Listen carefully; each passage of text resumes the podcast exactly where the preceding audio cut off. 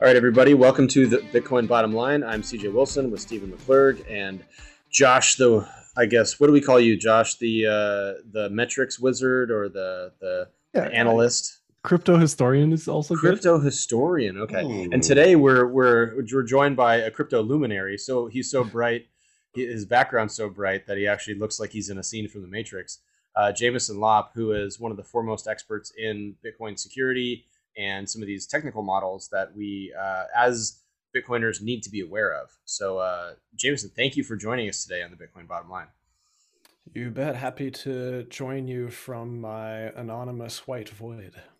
I, I love it. It's like I heard you talk one time, and you were you were explaining that an, anonymity is a huge model in security. So the the downside really of being like a, a big Twitter personality or a big Bitcoin personality is people know who you are. So in order to combat that, you have to sort of like obfuscate your trails around, right?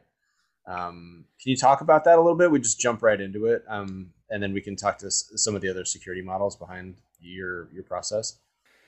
Yeah, I mean, a large part of it is just trying not to leak any information about, you know, where I am, where I'm going, uh, you know, more physical security related stuff. Um, the the the pieces of my operational security that tend to be extreme are mostly uh, you know government related stuff like so any public uh, property you know, anything you own that is a publicly registered thing uh, an asset like a vehicle or uh, land or house or whatever uh, that's where it gets really tricky and very like, jurisdiction specific to make sure that your name doesn't end up on those public records that are very easily searchable.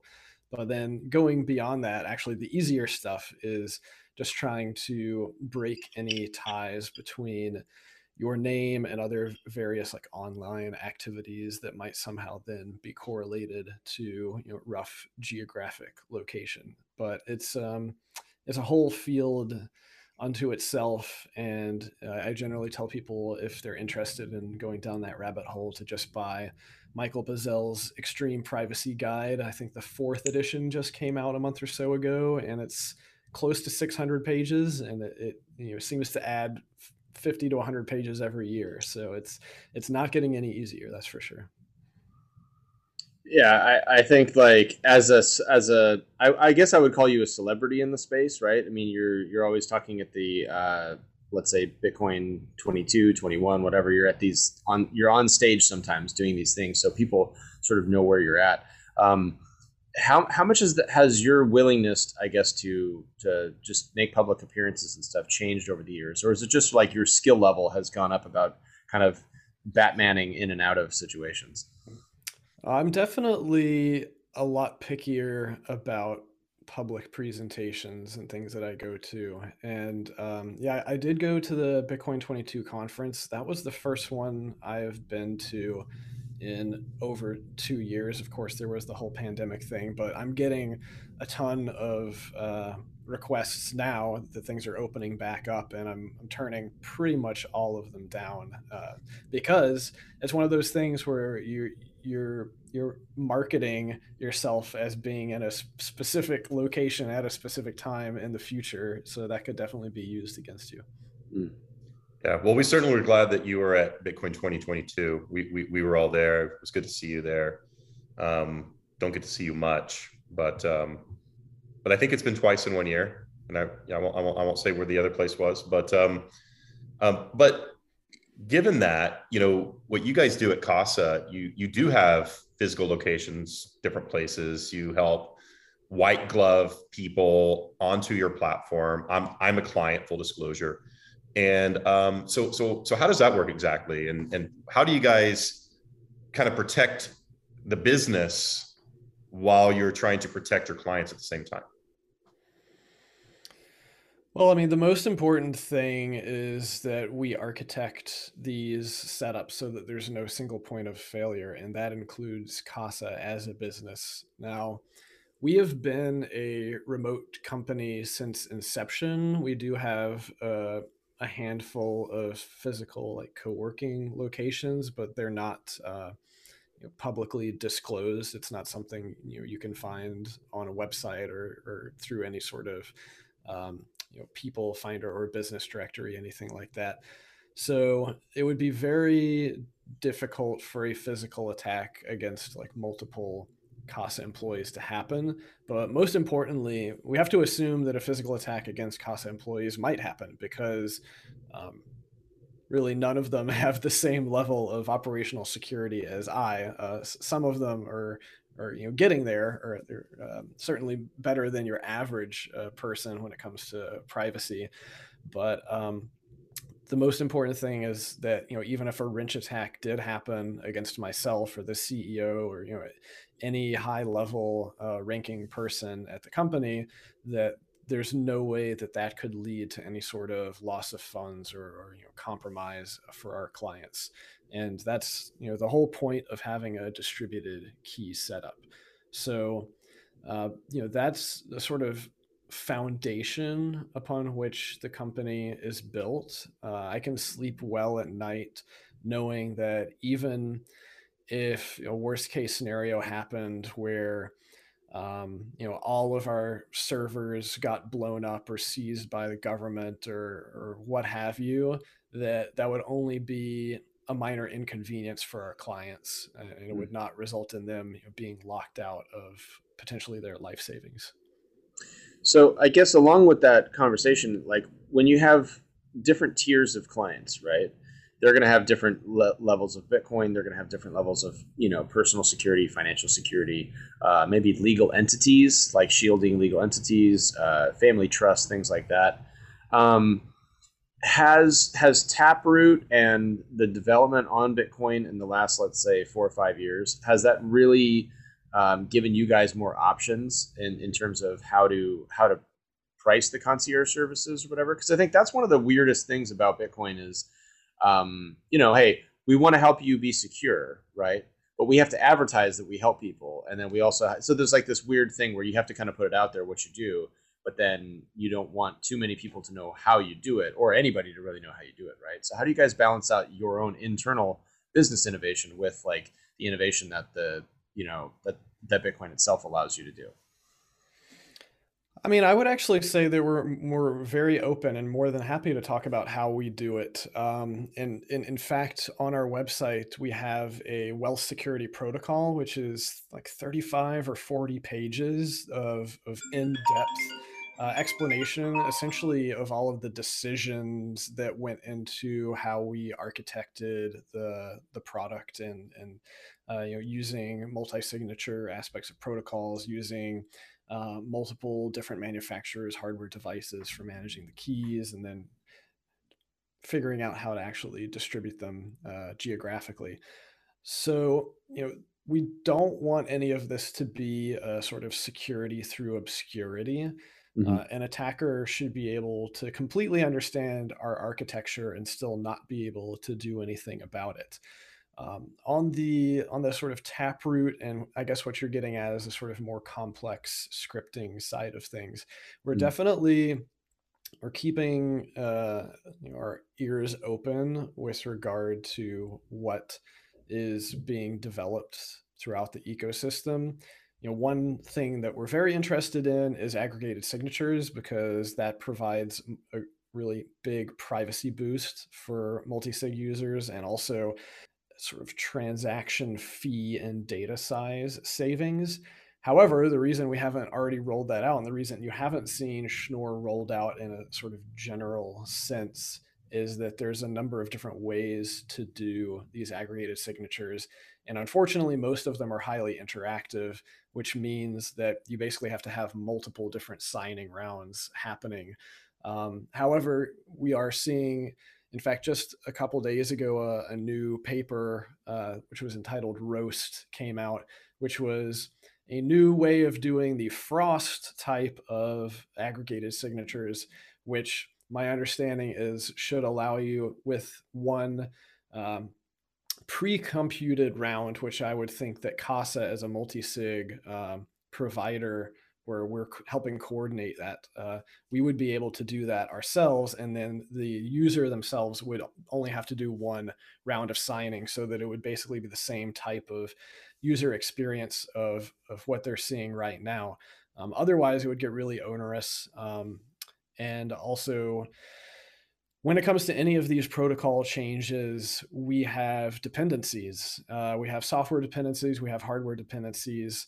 So this is one of the trade-offs of us supporting you know many different manufacturers for the uh, signing devices mm-hmm. it gives us additional robustness in the sense that you're not exposing yourself uh, critically to any supply chain attacks where you know there might be some sort of exploit or vulnerability in one of those manufacturers devices the flip side of that is you are now limited to whatever the um, the sort of subset of functionality that all of the devices in your key set can support. So, you know, mm-hmm. if we want to roll out some sort of cool new uh, aggregated signature scheme, but only Trezor supports it, then we're going to have problems with clients who have like a Trezor and a Ledger and a Coldcard. So mm-hmm. uh, yeah, there's a lot of moving parts, and uh, as a result of that, you know, we're probably never going to be like the f- first early adopter of any of these technologies. Um, but also, we don't want to be a super early adopter because we want to kind of observe the landscape of what's happening in the ecosystem and hopefully let other people make mistakes and shoot themselves in the foot and let us learn from their mistakes.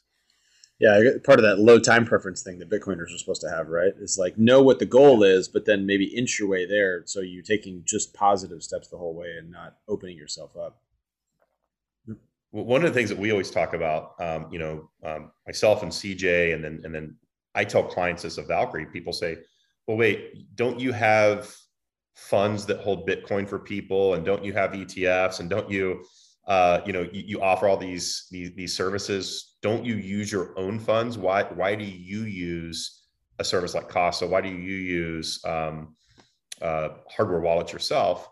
And my answer is always diversification, right? You know uh, different people have different levels of skill. You know, if you have very little skill, you just go to Coinbase. If you've got a little bit more, then you, you know, then you might uh, have a hardware wallet or, or, or or use a different service. And and some of these services now don't require a whole lot of skill at all. And and then even for our funds, it's people that say, okay, I've got this family trust. Uh, you know, I've got to report the numbers back to, um, you know, back to my accountant. I've got to report them uh, or it's a corporation or it's a fund that has to have you know that has to have statements. Uh, and then so, so so some people can only use certain solutions. Some people like myself I, I like to diversify across a lot of different solutions in case there's a point of failure. Um, how do, how do you feel about that given uh, you know given obviously that's your business uh, what has this week been like as far as you know have you seen inflows? Have you seen outflows at casa uh, you know, what, what just just give us your general thoughts on the diversification. Yeah. Okay. So I think in general, the only the only reason that I have come across that makes sense to me for why someone would use a custodian is if they're in a regulatory position where they're you know, legally required to use a qualified custodian. And so we certainly understand that those type of entities are, are not a fit for us. Uh, we have no intention of ever being regulated, uh, of ever, you know, being a financial provider. We are really a security consulting service. Um, our, I would say, our biggest value is actually um, giving people the ability to actually get on the phone with someone if, if you know something goes wrong or, or, or if they're not sure what to do. Uh, it's very rare to find that level of service in this space, especially for self custody. Um, almost all self custody options tend to be uh, sort of community based support or um, the companies are so huge and, and retail based that if you're, you're trying to get in contact with them and get help, you know, you might be waiting for days or weeks uh, to get what is probably a templated response. Uh, that'll be really annoying. Uh, I've I've run into that myself with a number of different companies in the space. Um, where you can tell that like they're outsourcing their support to the Philippines or something, and like the support Mhm. people aren't even allowed to type their own stuff, right? They're only allowed to choose from a drop down of, of different uh, possible answers to any given query. So um, when it comes to diversification, um, there's I think there's there's logical ways of doing it, and then there's other ways that might feel logical on the surface, uh, but actually be a bad decision. So one of the most common forms of diversification that we see, at least in the self custody space, is um, people buying like a handful of different devices or creating a handful of different single signature wallets and then just sort of spreading those around. And you know the idea there is that if any given seed phrase or device or whatever gets compromised then you know they'll they'll have lost some portion of their holdings but it won't be catastrophic loss of everything. Um, our take on that is that you know what you're doing is you, you you're taking the old adage of not putting all your eggs in one basket. And that makes sense and it you are decreasing the likelihood that you'll have one single catastrophic loss. But i think what people don't necessarily realize is that that type of diversification um, actually increases the chance that you will have some small form of loss. Mm. So the type of diversification that we like to see instead is where you have like one logical constructed vault and the diversification is within the different uh, security uh, protections around each of the keys that comprise that vault. So whether that's geography, whether that's um, the the type of hardware that's securing it, really even then the the potentially physical layers of security around uh, where you're putting it, whether that's uh, in a safe or in some sort of um, professional vaulting service that is you know requiring various forms of authentication uh, to even enter into the building. Um, with with casa we have different levels of authentication that we set up for requesting a signature from the key that casa holds. And for our, our concierge level clients that uh, basically includes doing a, an audio video call with someone verifying various details giving them opportunities to provide uh, duress phrases and, and so forth and basically making sure that uh, everything is good on their end. Um, plus then actually having a multi-day waiting period even after authentication happens just to once again make a sort of five dollar wrench attack scenario less and less likely or mm-hmm. be higher higher higher cost. So we do see a number of people and entities that are diversifying between self custody and third party party custody, and I think that does make sense as well uh, in certain situations. And um, I, I myself am in that situation where um, while I self custody the vast majority of my funds, I also have funds that are spread out between various services and that are you know, providing me with uh, other functionality. And, and sometimes that comes in handy. Uh, it actually came in handy uh, this week when I got a margin call on one platform, and uh, I was able to, you know, authenticate myself and instruct them to move some funds around uh, without me then having to spend a whole lot of time going around you know to geographically distributed keys to actually make a uh, on-chain transaction to to move extra collateral into that service yeah and i think that's where lightning really works really well if you have like a sort of emergency lightning wallet you know what I mean? Then theoretically, you can move things around from the exchanges that are actually willing to process Lightning transactions, right? So then that kind of helps you a little bit.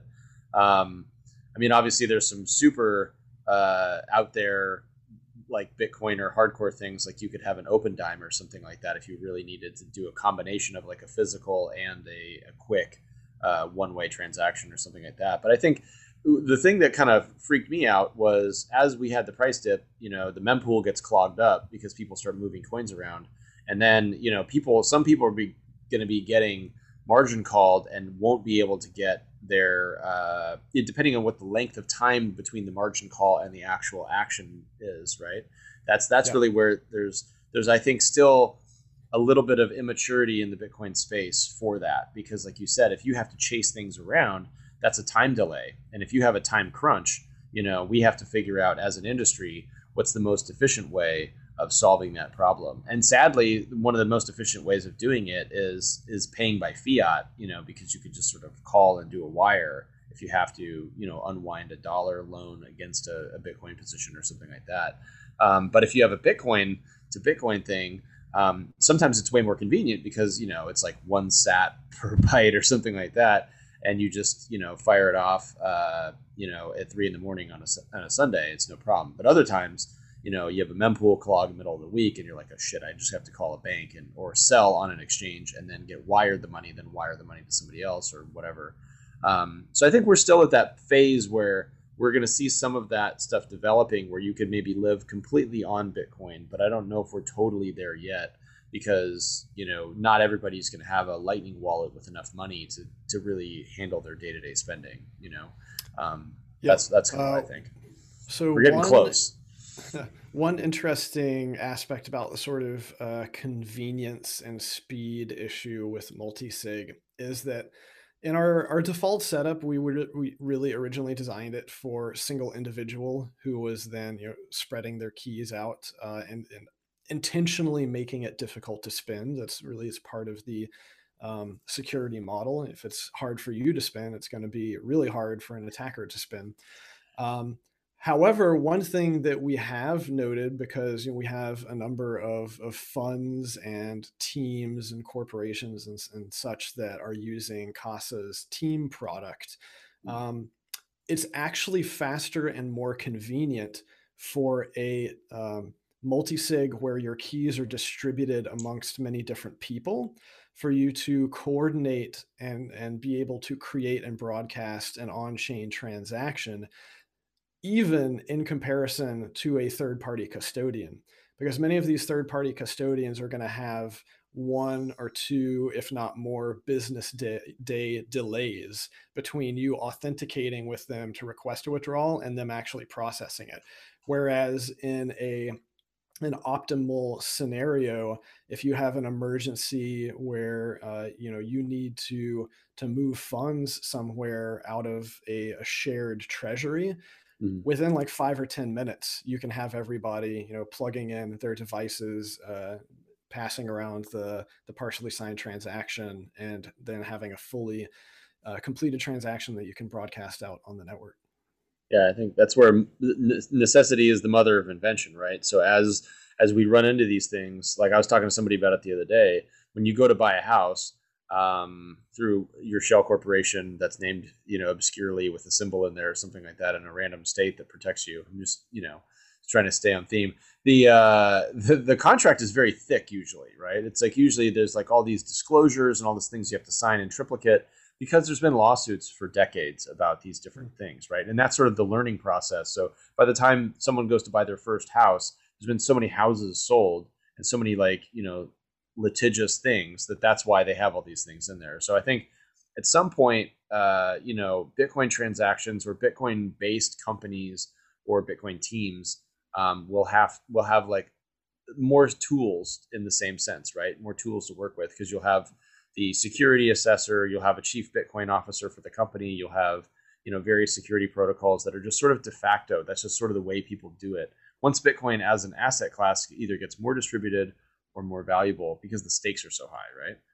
Um, and I think like guys like yourself that have been really like way earlier had your vision on it the whole way, but new people as they come into this are like, oh hey, I have five thousand dollars with the Bitcoin or something. Like now, what do I do? And you sort of have these. I mean, maybe you're not engaged at this level, but when I've been in, let's say, like clubhouse rooms or Twitter spaces or whatever with other people from Casa, and they sort of have this the explanation of like, okay, this is like how you get there.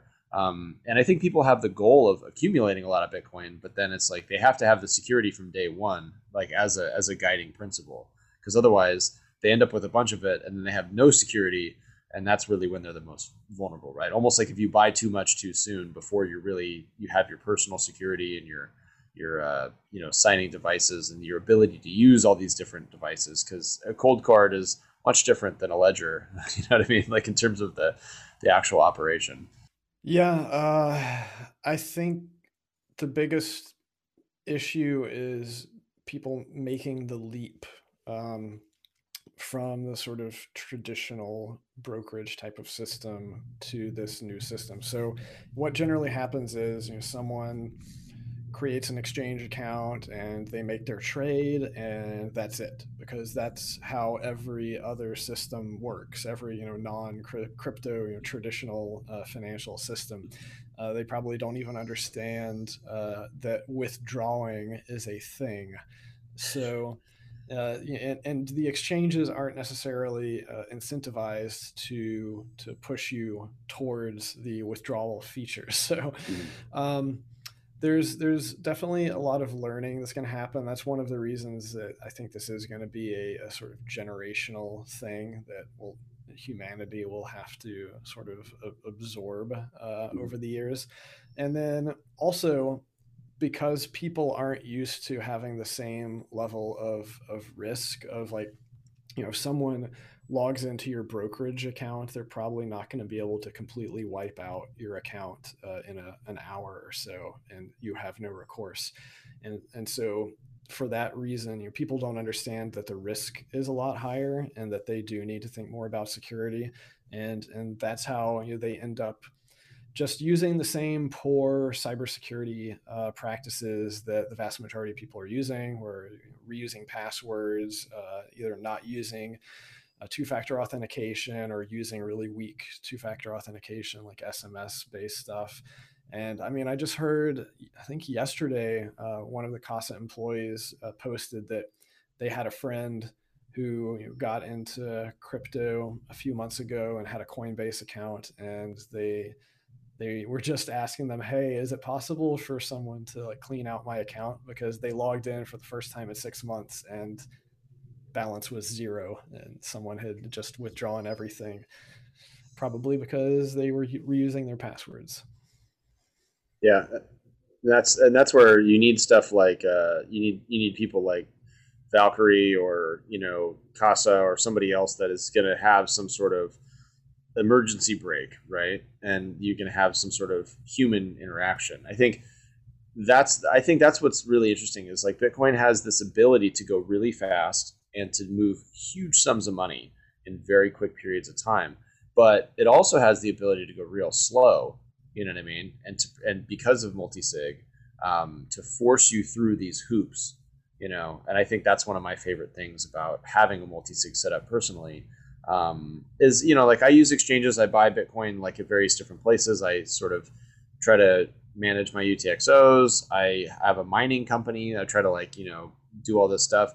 I, I I think that you can get so complex with your own security setup that it does get to a point where you might you might be I, I want to say like creating a random uh, what's the word like uh, scavenger hunt for your for your mm-hmm. spouse if something happens to you right so in that regard for someone that has a huge technical setup like how do you manage the the spouse kids will and testament kind of thing? I mean, is it like you have the master, you have the master book, you know, you have like the the post-its that you got to spin through at the right time and the the stars. It's like it's all of a sudden where it's like Goonies, right? You know, you got to have the thing and turn the thing, and then like the stars are coming through, and you know, uh, one-eyed Willie like falls off the falls off the wheel, and then that's how you have access to your Bitcoin.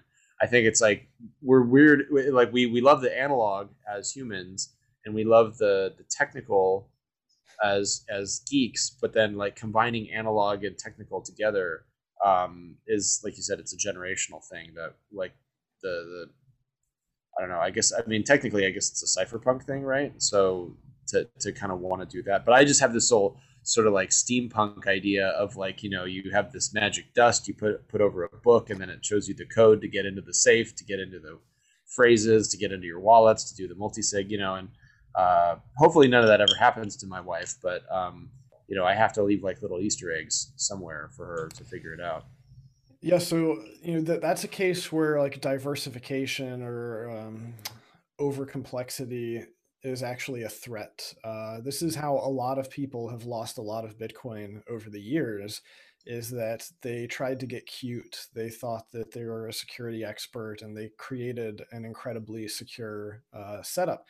And in fact, it, it's possible to go too far and create a setup that's so secure that you lock yourself out of it or you lock your loved ones out of it. Yeah. And, and really, um, probably twice as much Bitcoin has been lost due to reasons like that than has actually been you know hacked and stolen. So that's something to keep in mind is that it is possible to have too much security and to to create uh, setups that are too complicated. Mm-hmm. So that's why we have uh, very specific inheritance plans that we have standardized and you know work with our clients on where um, you know there is a treasure map of of sorts but it's a very simple guide and mm-hmm. also you know we're uh, capable of onboarding your spouse or your beneficiaries um, into our platform so that you know we can help them out uh, when the time comes.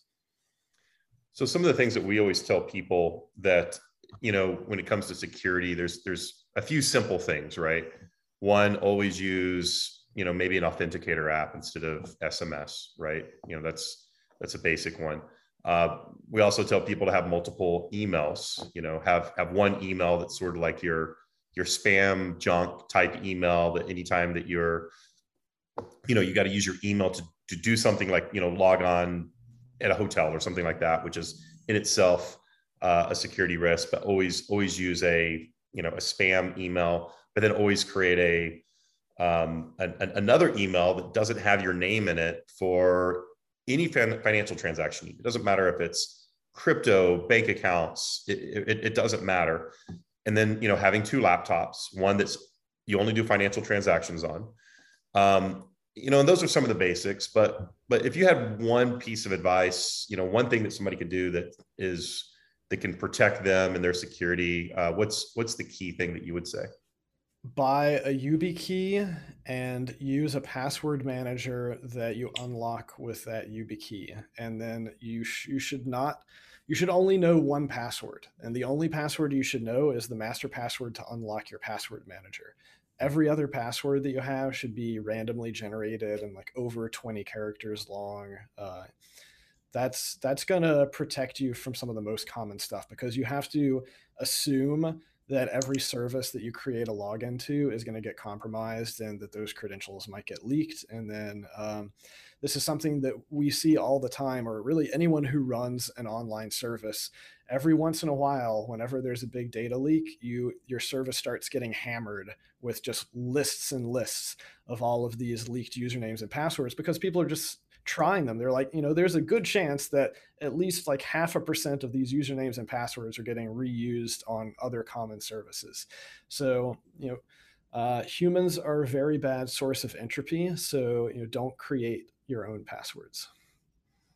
So, along those lines, though, there's something to be said about the the nature of your passwords in the sense that the longer they are, the harder they are to hack, right? And so, um, some of these some of these uh, apps or web services or whatever they have like a limit to the amount of characters you can use or they limit you from yep. using other characters so it's almost like in a way they're they're broadcasting how they're at some point going to get hacked because they they have a limit to the they have a top end limit to their security protocol right so if like I, I remember a couple years ago there was like a like an icloud hack where all these celebrities whose it was their emails were basically like first name dot last name at me.com or something like that. Um, you know, like like no obfuscation of their email at all. It was just literally just first name dot last name, and um, they had their stuff hacked to the point that their iCloud photos were being put online, right? And people were like up in arms. They're like, "Oh my gosh, there's naked pictures of like these, you know, actresses and stuff like that." And it's like, well, you know, the whole point of Bitcoin, and I mean, one of the great points about Bitcoin is it obfuscates your wealth so that you can have a ton of money or no money, and then like nobody really knows how much you have at all because if you're doing everything right, then it's always a mystery, you know, because you don't have just one huge wallet that's got everything in it that you're like, oh, I need to pay for, you know, tacos, so here's like, you know, uh, 50,000 sats coming out of a wallet that's got 100 Bitcoin in it or more or whatever. But, um, I, I really think that that like we're at this weird meeting where like the the there's a lot of plebs that are coming into the to Bitcoin and they're they're dollar cost averaging and they're they're coming up to a point where they're about to transition from you know having let's say uh, a million sats to 10 million sats or 10 million sats to 100 million sats or something like that. And so they're getting to that point where they're especially with bitcoin being as cheap as it is today uh, and the economy being crazy people are kind of squirting more money into bitcoin as they go as they learn more about it and so there's going to be this really weird like like ramp i think of exploits that that happen because like you said the human is the soft target right if their password is you know big boobies one two three on every every service they use, or like uh, what's the kid from uh, Kyle from Wisconsin or whatever. Um, you know, it's like you know you you have to think about the the Bitcoin that you have today could be worth 10, 20, 100 times what it was worth today one day. And if someone has your password now, then they can get into your email now and then they can you know like stay with you and and there's there might be a whole benefit for hackers or whatever else for hacking people today, but not exploiting them today because their Bitcoin's not as not worth as much. So I think like that game theory is so interesting because it's like there's all these things tumbling at the same time. Um, so I think like uh, as the more you get into it, you get like the sort of conspiratorial mindset. You you sit there and think like, wow, I really have to take extra steps, you know. Um, because otherwise and, and, and you know and cut emails off and stop using that email for everything because if you have one email for like 15 years there's a i mean the longer you have that email the, the higher the chances that someone's going to get into it and if you have some sort of reset button or whatever that they can go through your email to get then you're going to get hacked at some point right? As a person. So yeah i mean that's it's good. Cybersecurity 101 is treat your, your email account is actually your most important account because that's how hackers tend to get into all of your other accounts, you know, resetting passwords and, and whatnot. Uh, so I would also, you know, recommend, you know, once you get that YubiKey, use that YubiKey for everything, especially uh, your email service. Uh, and and this comes down to, you know, there's like three different types of authentication. There's um, something you know, like a, a, secret, like a password or a private key. Uh, there's uh, something you are, which is like biometrics, and then there's something you have. And something you have is is like a YubiKey, um, you know, a, a, a physical device, so that you know if, if you have that form of authentication, nobody out on the internet is going to be able to, to grab that and then impersonate you. And so mm. that limits your attack surface down significantly from everybody on the internet uh, to someone who's willing to go to the extremes of you know physically uh, coming to your location and, and taking control of that device. Yeah. Well, we really appreciate you coming on, Jameson. This is the uh, the end of the Bitcoin bottom line. Hope we have you back soon. Yeah, thanks for having me. And Jameson, you you provide a lot of really cool resources uh, on your website. Can you tell everybody about that a little bit? Yeah, uh, last I checked, there's over 1,500 links to different resources in a couple dozen different categories. It's very easy to find the site. It's just bitcoin.page, and that'll take you directly to my resources that I maintain on a, a daily basis. Well, uh, thank you so much for like what you provide for free. Really, the open source aspect of Bitcoin is so cool because it brings out this this really interesting skill set and um, uh, the I, I, personally have gone through there a lot and, and you know tried to double check resources and stuff like that. So I, I, really say thank you. As a as a bitcoiner that's never met you you know in person or whatever and might not ever meet you in person uh, because of ghost protocol right? Then um, you know it's just keep up the good work man. And and you know definitely uh, i think from a lot of other people a lot of our listeners um, they're going to take their security a lot more serious. You know, they're going to be a lot more secure with their life and their Bitcoin as a result of this conversation and and uh, you know what you do. Yeah, we really appreciate it. With uh, great sovereignty comes great responsibility. great. Well, thanks everyone for joining us on the Bitcoin Bottom Line. This is Steven McClurg, my host CJ, and thank you, Jameson.